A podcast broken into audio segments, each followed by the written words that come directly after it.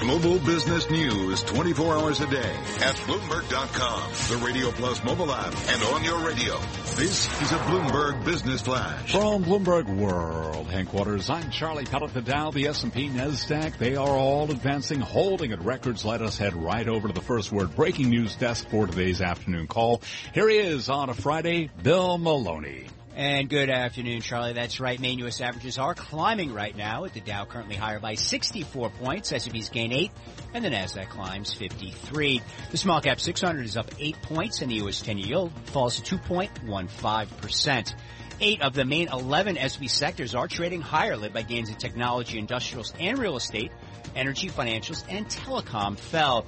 Nasdaq Biotech's rise 53, transports jumped 78, Semis gain 10, and the VIX is down by 1%. Leaders to the upside in the Dow are Microsoft, Boeing, and 3M. ExxonMobil and Chevron led to the downside.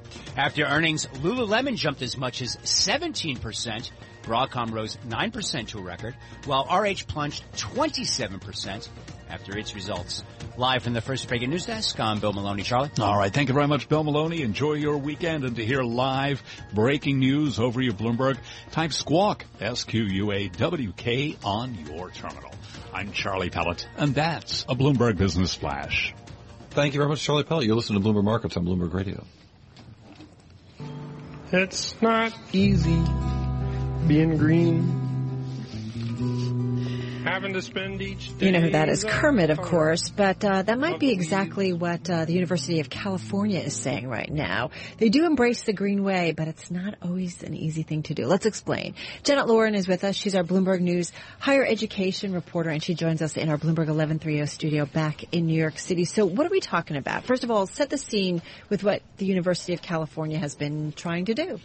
Well, the University of California has partnered with about a half a dozen other large institutional investors, including pension funds and sovereign wealth funds.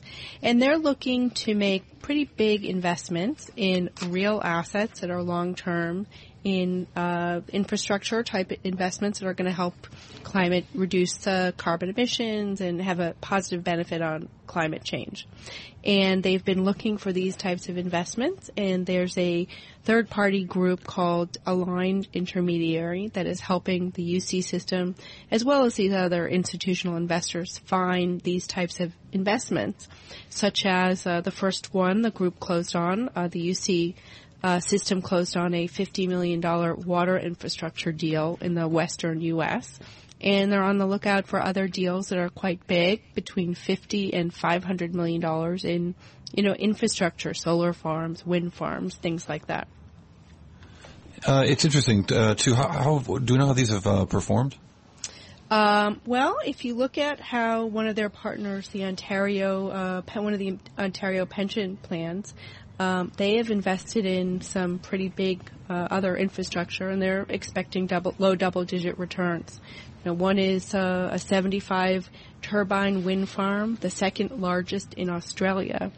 And uh, you know, if you look at the pension fund in Quebec, which is not a part of this consortium, you know, they're putting money in things like uh, the an electric rail system in uh, Montreal.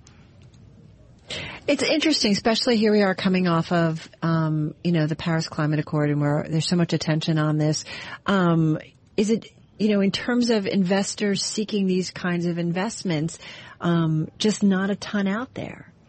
Well, in terms of, you know, what they're looking for, that is correct. And, you know, the, the UC system, again, is looking for big investments. Right. And most college endowments can't make those types of large commitments and they're looking for other things like stocks funds stock funds that are deemed green or for example you know Williams College also gave us a little bit of detail about what they're doing and it's important to them and they took about a year to try to find some some types of investments uh, and they found uh, you know an, an alternative energy fund but uh, you know, as the chief investment officer at Williams said, you know, it's it's hard. You know, they're look. It takes a long time to find these, but they're not giving up because it's important to them. Do the ideas come to them, Janet, or is it a case of them seeking out a little bit of both? How does it work? Uh, they're seeking out just like they would in any fund. They do their due diligence, um, you know, scouring, uh, just like you know, any other man looking for any other manager, but it, it has to have a real return. You know, it's not a philanthropy. It's, you know, if you don't make your numbers, Right. then you're, you can't give out the financial aid that you want to. Yeah, it's um, uh, it's interesting too that, that the results have tended of these sort of socially responsible investing has, have tended to be actually better uh, than than uh, other uh, investment results from other investors. Uh, yeah, and they, you know, again, that's that's what they're seeking, and uh, you know, also in the case of Williams, they want to be able to measure that they're, you know, they're having an impact. That's another hurdle that they have to climb in looking for these types of investments. And Williams, you know, it's not a small amount of money. They're the, they have about two point three billion dollars. Uh, they're the largest liberal arts college. And you know, it's it, as as they said, it, it isn't easy to find what they're looking for. But I think as more investments, um, you know, are are- more money is placed in these type of investments, and they're shown to be successful, it won't be as hard, uh, you know, to find them. How many how many endowments, university endowments, are involved? You know, similarly to California, you know, where they where sustainable investing is such an important part of their investment doctrine, if you will.